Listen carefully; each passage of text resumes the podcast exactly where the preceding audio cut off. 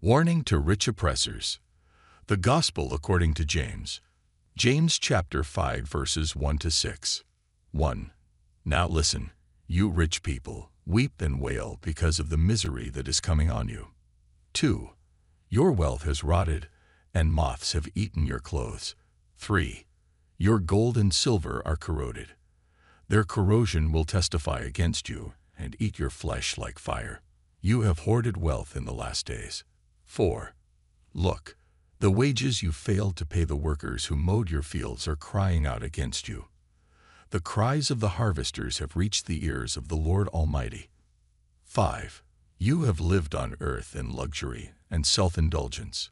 You have fattened yourselves in the day of slaughter. 6. You have condemned and murdered the innocent one who was not opposing you. Glory be to God.